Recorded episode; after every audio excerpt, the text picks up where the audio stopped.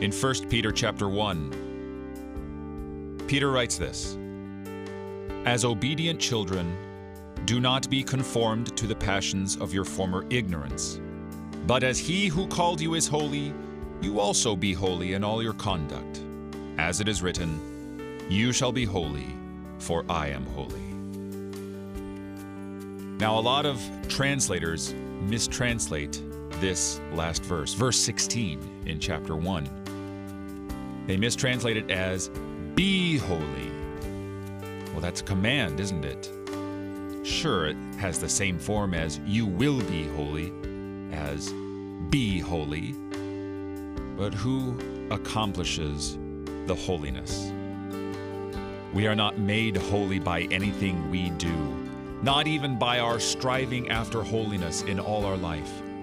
Rather, we are declared holy by the good, gracious will and actions of God Himself. So we follow in the footsteps of our Heavenly Father, just as we grow up to resemble our physical parents. We strive after His holiness, we strive after God's holiness. But we receive His holiness as a gift, as a garment and wear it proudly.